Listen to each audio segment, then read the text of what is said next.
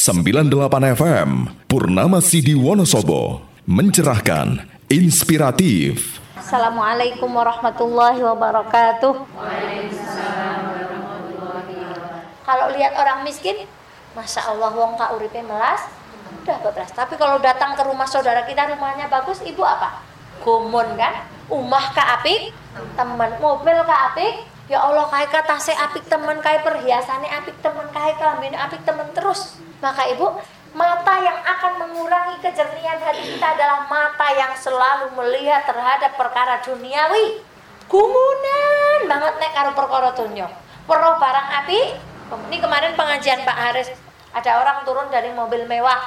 Kalau orang yang hatinya jernih bilang apa? Ya Allah nikmatnya ya naik mobil mewah seperti itu.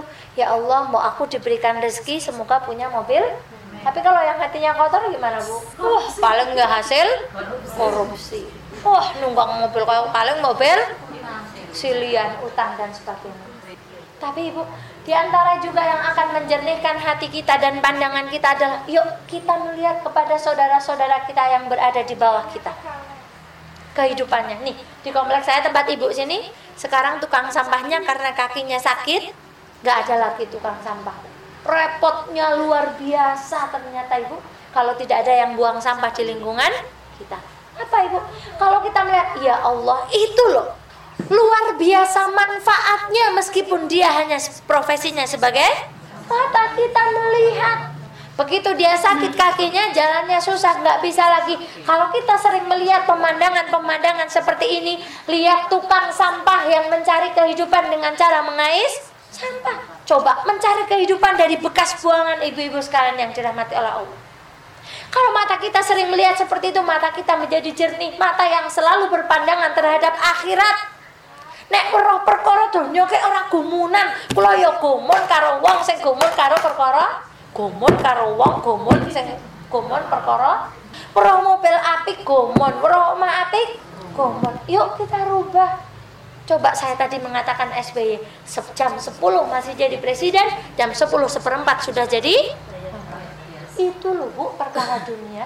Saya itu mau goreng rese dilalah manasi wajan kelalen apa yang terjadi bu? Masya Allah apinya itu wajar kalau orang kebakaran itu habis apa-apanya. Sebab begitu melihat api itu panik, sudah nggak bisa lagi otaknya tuh nek api kudunya jokot banyu disiram atau jokot labasan enggak. Sudah panik. Tapi saya hikmat, ya Allah, seandainya Allah menghendaki rumah saya terbakar, maka dalam satu jam semua yang saya miliki sekarang habis bu. Gara-gara saya menyalakan kompor, lalen minyaknya jadi bening jadi untung wajahnya besi jadi yang bolong itu justru mejanya jadi bawah itu mejanya sudah bolong tapi wajahnya itu utuh ya Allah saya ini loh kehidupan dunia. Begitu kita lalai sedikit Allah sangat mudah membakar semua yang kita miliki. Dan di tempat saya itu semuanya kayu bu. Barangkali nggak sampai satu jam semuanya akan habis. Maka ibu yuk. Jadikan suami kita suami yang selalu terjaga pandangannya. Dan kita ibu, perempuan-perempuan, ayo. Kita jangan membuat mata mata laki-laki itu jadi tertarik terhadap kita.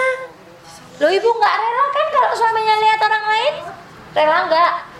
Sekarang kalau ada suami orang lain lihat kita, ibu seneng? Enggak kan? Seneng. Seneng merasa cantik di hadapan laki-laki lain, seneng ibu?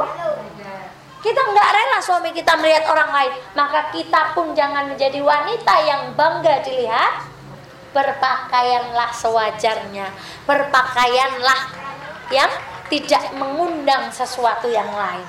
Maka ibu dan yang kedua, yuk alihkan pandangan mata kita dari pandangan duniawi kepada pandangan akhirat. Melihat orang miskin, melihat orang yang rumahnya, masya Allah melihat orang yang makan saja harus mencari mengais. Maka hati kita akan menjadi jernih yang tidak keruh hanya gara-gara kehidupan duniawi. Dan begitu juga hati suami kita akan menjadi jernih karena pandangannya selalu ter terjaga. Memang yang digoda wanita yang tergoda di dalam rumah tangga itu hanya suami saja bu. Kadang-kadang banyak atau terjadi juga yang tergoda itu ibunya. Pernah saya sampaikan kalau ada setan menggoda orang berzina Kalau ada orang setan menggoda orang untuk tidak sholat, kalau ada setan menggoda orang untuk tidak untuk mencuri, maka ini baru setan tingkat kroco. Tapi setan yang paling mulia di antara setan-setan yang lain adalah setan yang berhasil merusak kehidupan rumah tangga seseorang. Maka ketika setan itu kumpulan ibaratnya seperti ini, datang laporan saya habis menggoda si A untuk tidak sholat, saya habis menggoda si A untuk korupsi. Datang setan saya habis menggoda si A untuk bertengkar di dalam rumah tangganya, untuk meminta saling pisah. Apa kata ketua setan? Duduklah engkau di sampingku. Diposisikan setan yang bertugas menghancurkan rumah tangga orang itu sebagai setan yang sejajar dengan ketua setannya. Maka ibu sekalian yang dirahmati oleh Allah, yuk mengapa setengah agama? Karena apa tadi bu? Begitu sulit kita jalankan. Kadang-kadang kita ingin taat, pasangan kita tidak. Kadang-kadang pasangan kita taat, kitanya tidak, tidak mau. Kadang-kadang kita ingin apa, kita berbeda pendapat. Kadang-kadang suami kita, ingin apa, kita berbeda pendapat. Maka begitu sulitnya dijalankan sehingga orang yang berhasil menjalankan rumah tangga yang sakinah, mawadah dan rahmah dikatakan sebagai orang yang telah menjalankan setengah dari dari agamanya. Yang kedua, Ibu. Perkara yang akan menjaga kejernihan hati kita adalah yuk kita jagalah lisan kita. Nih, di dalam hadis yang diriwayatkan oleh Imam Tirmidzi, Ali radhiyallahu anhu mengatakan bahwa ini sudah berkali-kali saya sampaikan bahwa apa yang terucap dari bibir kita itu semua mencelakakan kecuali dua perkara. Apa yang pertama Ibu? Zikir dan yang kedua adalah perkataan yang mengandung amar ma'ruf nahi munkar. Selain itu perkataan kita akan mencelakakan. Nih, kita itu nggak terasa kalau kata-kata kita itu menyakitkan kita itu tidak terasa kalau kata-kata kita itu kadang-kadang menyinggung saudara kita. Misalnya, saya kalau ngaji kadang-kadang kata-katanya menyinggung salah satu sehingga salah satu merasa tersindir misalnya. Kata-kata itu. Tapi kata-kata yang selamat adalah kata-kata yang keluar dari lisan kita yang bentuknya itu adalah zikir atau yang kedua adalah bentuknya itu adalah amar ma'ruf nahi mungkar. Selain itu semua yang terucap dari bibir kita akan mencelakakan kita. Contoh, kalau tidak zikir, kalau tidak amar amar ma'ruf nahi munkar yang dibicarakan apa Bu? Kejelekan orang lain. Mencelakakan kita akan mengurangi amalan-amalan kita. Yang dibicarakan apa lagi Bu? Pamer terhadap kehidupan kita, mencelakakan lagi kita karena kesombongan itu adalah pakaian Allah. Apalagi yang dikatakan Ibu? Bercerita tentang aib orang lain, bercerita tentang aib keluarga sendiri, bahkan kadang-kadang aib suami sendiri saja diceritakan. Dari tadi Mbak Eva ngomongin aib suami itu pelajaran biar Ibu bisa ayo kita ambil. Daripada saya menceritakan suami orang lain saya ceritakan. Karena kayak saya kalau bicerita sepertinya di rumah tadi ayah tak ceritakan di pengajian maka ibu yuk jaga alasan kita dan ibu dikatakan oleh Imam Bukhari siapa orang yang dijamin masuk surga orang yang bisa menjaga sesuatu yang ada di antara dua bibir dan yang di antara dua paha Orang yang bisa menjaga apa yang di antara dua paha dan dua bibir dijamin Allah menikah Rasulullah yang bicara dijamin masuk surga. Menjaga di antara dua paha berarti kita tidak tidak berzina. Saya heran kalau di tempat saya semoga di sini tidak orang menikah hamil duluan itu kok sekarang jadi biasa ya, Bu? Malah dirayakan sekalian. Undang, tidak menjaga yang di antara dua paha. Barangkali kita bisa menjaga di antara dua paha, tetapi kita sulit menjaga yang di antara dua bibir. Apa itu, Bu? Lisan. Coba hari ini kita sudah berucap berapa perkataan yang tidak manfaat. Hari ini kita sudah dongeng-dongengan apa sing orang manfaat. Hari ini kita sudah membicarakan berapa banyak keburukan orang lain, nggak manfaat kita menjadi terancam untuk masuk neraka. Dulu pernah saya sampaikan, yang paling gampang masuk surga itu siapa? Perempuan. Perempuan yang sholat, perempuan yang puasa, perempuan yang taat kepada suaminya dijamin masuk. Tapi siapa orang yang paling gampang masuk neraka? Perempuan juga. Gampang masuk surga dan gampang masuk neraka. Mengapa? Karena perempuan sering kufur, karena perempuan sering membicarakan keburukan orang lain, karena perempuan sering mencela suaminya karena perempuan sering mencela saudara-saudaranya maka kita itu adalah makhluk yang paling mudah masuk surga bukankah dikata tadi redaksinya itu bukan al jannatu tahta aqdamil ummahat itu bukan. Itu pepatah Arab bukan hadis. Tapi hadisnya memang dikatakan bahwa perempuan itu di bawah telapak kaki seorang perempuan itu terdapat. Tapi pantaskah surga itu diletakkan di bawah kaki perempuan seperti kita ibu? Surga di bawah telapak kaki ibu Pantaskah surga itu diletakkan di bawah kaki kita ibu? Kaki yang selalu merangkah kepada keburukan, kaki yang enggan melangkah kepada kebaikan. Pantaskah surga itu ada di sini? Maka ibu, kita itu adalah makhluk yang paling gampang masuk surga. Taat sama suami, sholat, puasa, masuk surga. Tapi kita sebaliknya juga menjadi perempuan yang paling mudah masuk. Penghuni neraka yang paling banyak adalah itu sudah pasti perempuan. Maka insya Allah dan semoga kita duduk setiap Rabu di sini dalam rangka mencari benteng agar kita tidak menjadi penghuni dari neraka, menjaga lisan. Satu lagi Bu ada hadis yang disampaikan oleh Rasulullah. Yang paling banyak memasukkan ke neraka adalah hadisnya tadi ada ada dua. Tadi pertama adalah yang keluar dari mulut semuanya mencelakakan. Yang kedua barang siapa bisa menjaga di antara dua lisan dan dua paha dijamin masuk surga. Yang ketiga hadisnya dikatakan yang paling banyak memasukkan manusia ke dalam neraka adalah yang di antara dua bibir dan di antara dua paha. Kita ini selamat insya Allah yang ada di antara dua paha kita. Tetapi kita belum selamat, sering tidak selamat gara-gara apa yang ada di antara dua bibir kita. Ngaji iya, sholat iya, umroh jalan, haji iya, tetapi kalau berbicara menyakitkan. Ngaji iya, berjilbab iya, salat iya, tetapi kalau berbicara perkara sesuatu yang tidak bermanfaat, ngaji oh, sembayang oh, tetapi ngelendengi jalan. Mbak Eva sulit ngilangi ngelendengi, memang sulit. Tetapi minimal setelah kita ngaji, saya mau nih ngelendengi setino telu lebar ngaji lek setino pisan. Apa peng pindo ngaji lagi kalau kemarin sepisan. Nanti lama-lama hilang. Sulit memang tidak membicarakan orang lain. Jangankan kita yang penuh kekurangan Rasulullah yang dijamin masuk surga saja menjadi bibir buah bibir orang kafir. Nggak cuma digunjing dilempar kotoran. Apalagi kita pasti digunjing, pasti menggunjing. Tapi minimal setelah kita ngaji kita kurangi.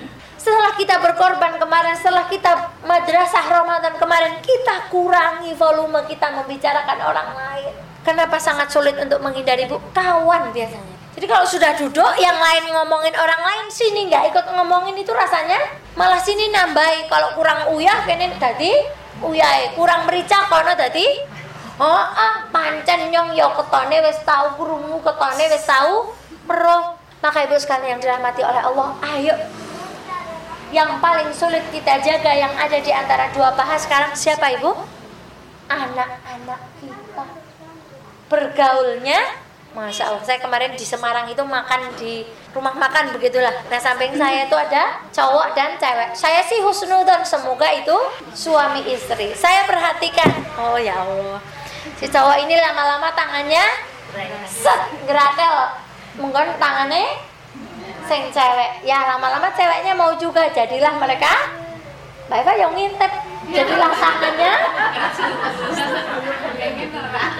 Saya itu yang guyu. Ya Allah itu loh setan ya bu. Setan itu sudah nggak malu goda kita di tempat rame bu. Nggak harus sembunyi-sembunyi di balik pintu kuncinya di pintu enggak les tangannya maju. Yang perempuan sambut menyambut gayung diisilah air. Sudahlah asiknya mereka ngobrol. Nggak tahu yang laki-laki anaknya siapa yang perempuan? Anaknya siapa yang laki-laki kuliah di mana? Pamit sama ibunya kuliah. Yang perempuan juga? Pamit sama ibunya kuliah. Sampai sana. Sudahlah. Saya ya sambil guyu. Oh ya Allah. Setan itu ya Allah pinternya. Wes ora botoh saiki umpetan jero ora. Ora isin meneh dan setan itu dari zaman Nabi Adam sampai sekarang godanya sama bu. Ya paling kalau dulu nggak ada HP sekarang ditambah HP maka siapa makhluk yang paling kreatif. Bu setan. Siapa makhluk yang tidak pernah putus asa? Setan. Oh mbak Eva nggak bisa kalau digoda suruh nggak bisa ngaji tapi digoda yang lain. Suruh godang gelendungi suruh digoda nonton TV oh yang itu nggak mau digoda suruh tidak jamaah di masjid digoda yang lain. Nggak mau ngaji jamaah tapi nggak mau ngaji. Jadi setan itu sangat kreatif tidak pernah putus asa. Kalau kita berusaha sekali nggak berhasil? Oh kalau setan enggak maka setan itu luar biasa kreatif. Lo kreatif. Nih kreatifnya setan nih ya. Orang tetap disuruh berjilbab ibu ya. Tapi sekarang ada model jilbab yang rambutnya. Nah jadi berjilbab itu rambutnya sini di. Nah itu namanya kreatifnya setan berjilbabnya tetap dijalankan. Tapi dia cari lain. Gimana caranya jilbab itu biar rambutnya keluar? Itu loh bukti kreatifnya setan. Setan udah wah ini udah kuno kalau goda orang suruh di kamar dikunci. Digoda aja di ruang di tempat makan itu. Gandeng-gandengan lama-lama. Ya Allah itu. Yuk kita jaga anak-anak kita agar menjaga apa yang di antara ini. Agar tidak terjadi ayolah kalau menikah ya. Menikahlah dengan sesuatu yang diridhoi oleh Allah dengan cara yang diridhoi oleh agama kita bukan menikah gara-gara ya prige maning wes kadung nek ora dibojokna ya melas yuk kita menjaga lisan kita dan menjaga apa yang di antara dua paha kita. Kita sudah bisa menjaganya, semoga anak-anak kita juga bisa menjaga. Saya kalau melihat anak-anak masih kecil, ya Allah, sekarang pergaulannya itu sudah luar biasa. Saya memandangi anak saya dua-duanya itu wedok, Bu. Ya Allah, bagaimana masa depan? Kalian berdua ibu egen ore pora ese iso njogo deke ora? Ngemben aling serawungan karo lawan jenis kepiye? Leng ibadah deke kepiye? Gelem sembayang pora gelem dongake pora ya Allah kalau memandang anak-anak kita ketika tidur itu ya Allah. Orang mau wis turu kabeh alhamdulillah. Coba pandangi anak ibu yang lagi tidur itu bagaimana masa depannya? Apakah dia besok mendoakan kita? Apakah dia besok berjilbab seperti kita? Sholat seperti kita? Ngaji seperti kita? Tidak bergaul bebas. Karena apa ibu? Di dalam hadis disebutkan kelak akan datang zaman di mana orang menghalalkan khomer menghalalkan zina menghalalkan musik menghalalkan dan sebagainya. Itu yang akan terjadi di generasi anak-anak kita. Maka pandangi doakan. Orang mong alhamdulillah wes turu kabeh ayam anggar anaknya turu ayam nggih Bu? Ora usil biyen urung teng mlaku dikon latihan mlaku barang wis mlaku. Bocah aja turut kono bae nang kono jembrungan-jembrungan golong duduk duduk duduk. Biyen lagi teng ngadeg Pak. Eh kita mlaku kan Ibu sesuatu yang terjadi pada bayi itu menyenangkan atau tidak? Nih bayi nih sok ngoceh we wong tuane. Wah sawah simbae kayak ditelepon alhamdulillah putune saiki iso.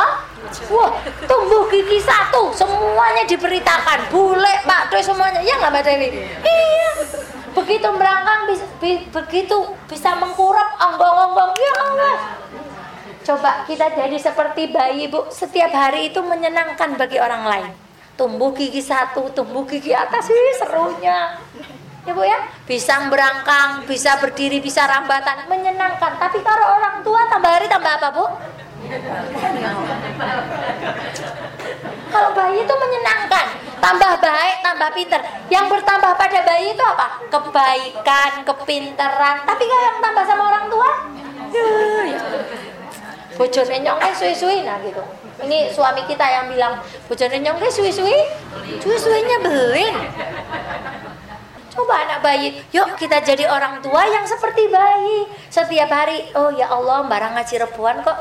Bojoku saya kita tambah solehah mau pergi cium tangan, suaminya mau pergi disuruh cium. Pernah loh Bu, saya menerangkan keluarga Sakinang Ibu. Kalau kalau Ibu mau pergi pengajian tadi pamit sama Bapak enggak? Oh bapaknya belum pulang cium tangannya enggak? Enggak, cium pipinya enggak? Kalau apa cium pipinya tangannya aja? Besok lagi kita kalau dulu di Bujai itu saya menerangkan ciri-ciri istri yang soleha. Besok kita belajar rumah tangga Rasulullah ya Bu. Iya. iya. Agar kita itu setiap hari menyenangkan. Oh lebar ngaji kok bojoku tambah soleha, orang tahu ngudung. Nah, orang tahu, orang tahu pokoknya nerima dikai uang belanja sedikit ya oke banyak juga Alhamdulillah. Maka ibu sekalian yang dirahmati oleh Allah, kembali kepada kebeningan hati. Sedangkan perkara yang ketiga adalah menjaga perut. Ya Allah. Nah ibu, menjaga perut itu kira-kira yang agar terjaga dari apa ibu? Makanan yang apa ibu? Ya Allah, ini saya cerita semoga bermanfaat ya bu.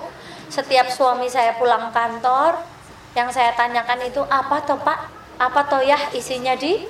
Ya Allah Begitu tipisnya sekarang jarak antara surga dan begitu tidak pedulinya orang terhadap barang yang halal dan yang haram.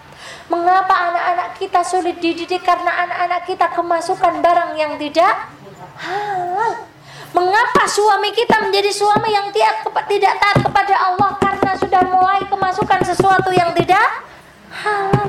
Mengapa para suami mengeluh istrinya tidak lagi menjadi istri yang taat karena istrinya sudah kemasukan barang Maka ada doa yang dituntunkan oleh Nabi kita, ya Allah, cukupkanlah aku Cukupkanlah aku terhadap sesuatu yang halal sehingga aku tidak mencukupi diriku dengan sesuatu yang Ya Allah, maem sego anget sambel kalih rese ya coba Bu.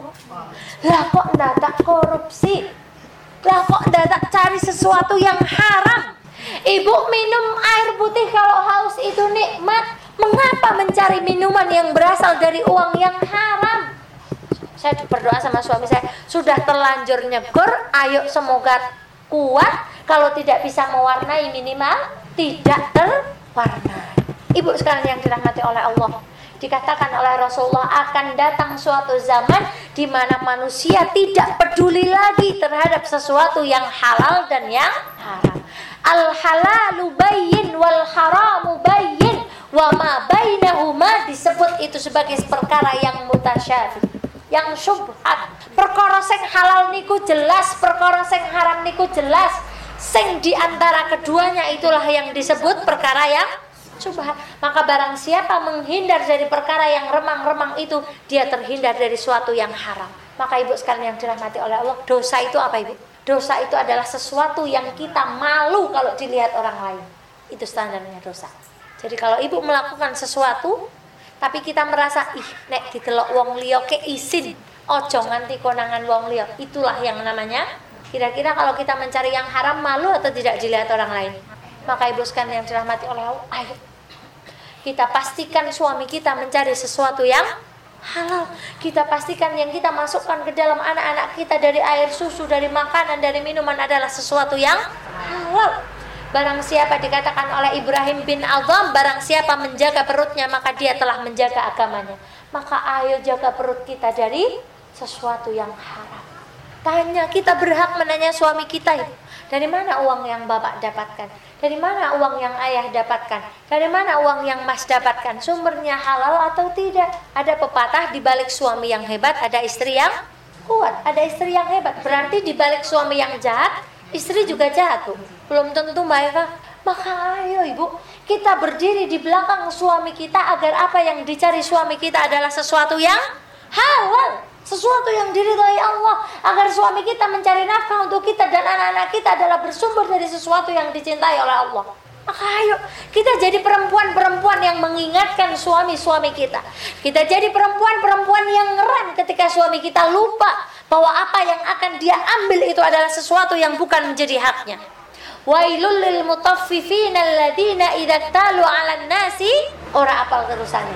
Nah, lagu terusane mesti celakalah bagi orang-orang yang curang. Orang-orang yang ketika menimbang dia tidak memenuhi timbangannya. Kira-kira sama enggak dengan guru yang harusnya berangkat jam 7 tapi berangkatnya jam 9? Dengan guru yang seharusnya sampai rumah jam 2, jam 10 sudah sampai rumah dengan pejabat yang seharusnya jam 7 sudah ada di kantor, jam 9 sudah ada di kantor, nggak pernah berangkat. Ibu, ayo kita harus risau kalau suami-suami kita mencari sesuatu yang tidak dicintai oleh Allah. Kita harus risau kalau suami kita berjagang dengan cara berdagang yang tidak dicintai oleh Allah.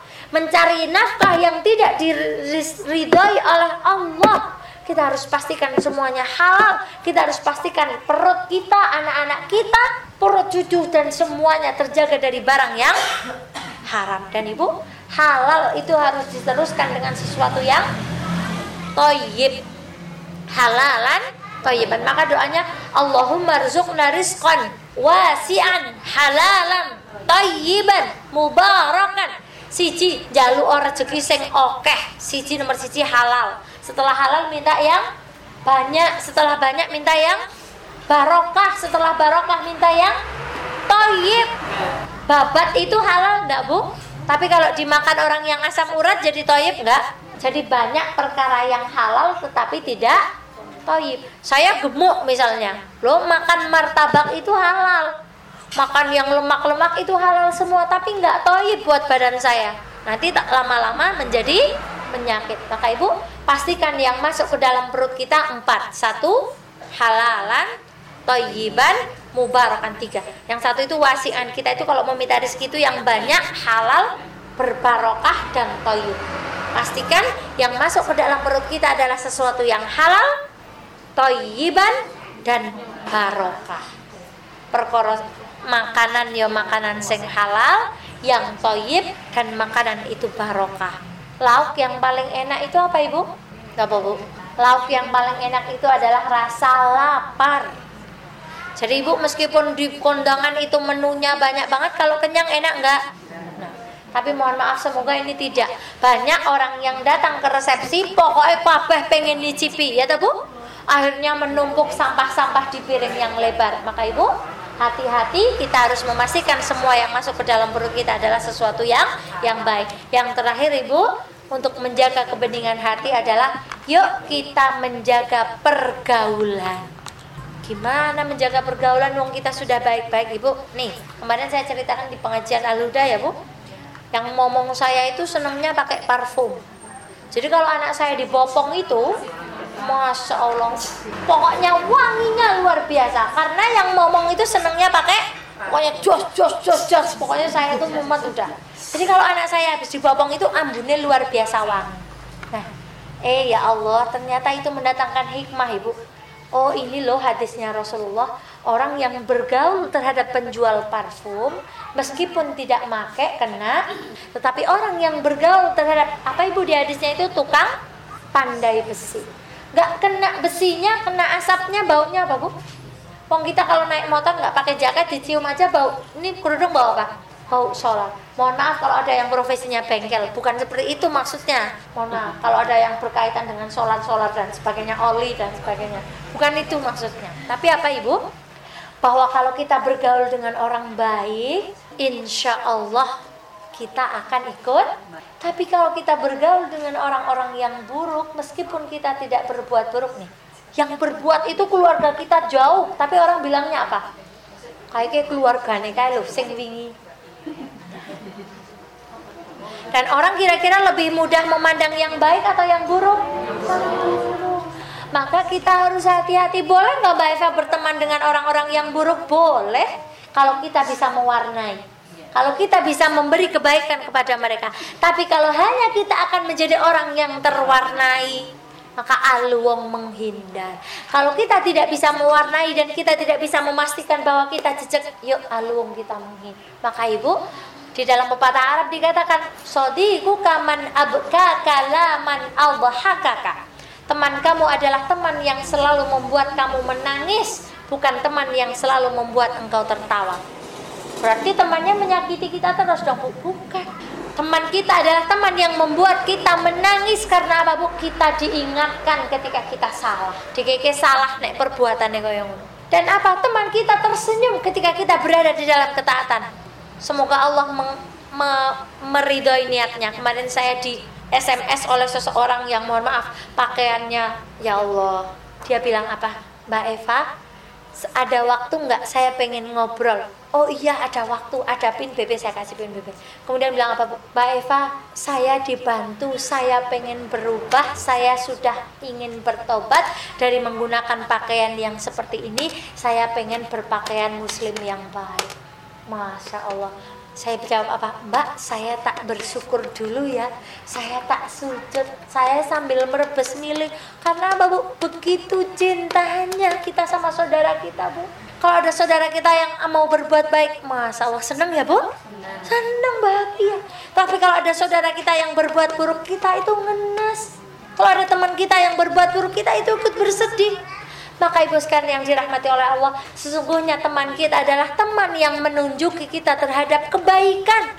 Sahabat kita bukan sahabat yang kita tertawa ketika membicarakan urusan dunia, senang happy-happy membicarakan perkara apa-apa dan sebagainya. Tetapi sahabat kita adalah yang tertawa ketika kita melakukan ketaatan, senyum dan menangis ketika kita berbuat kesalahan. Itu ibu.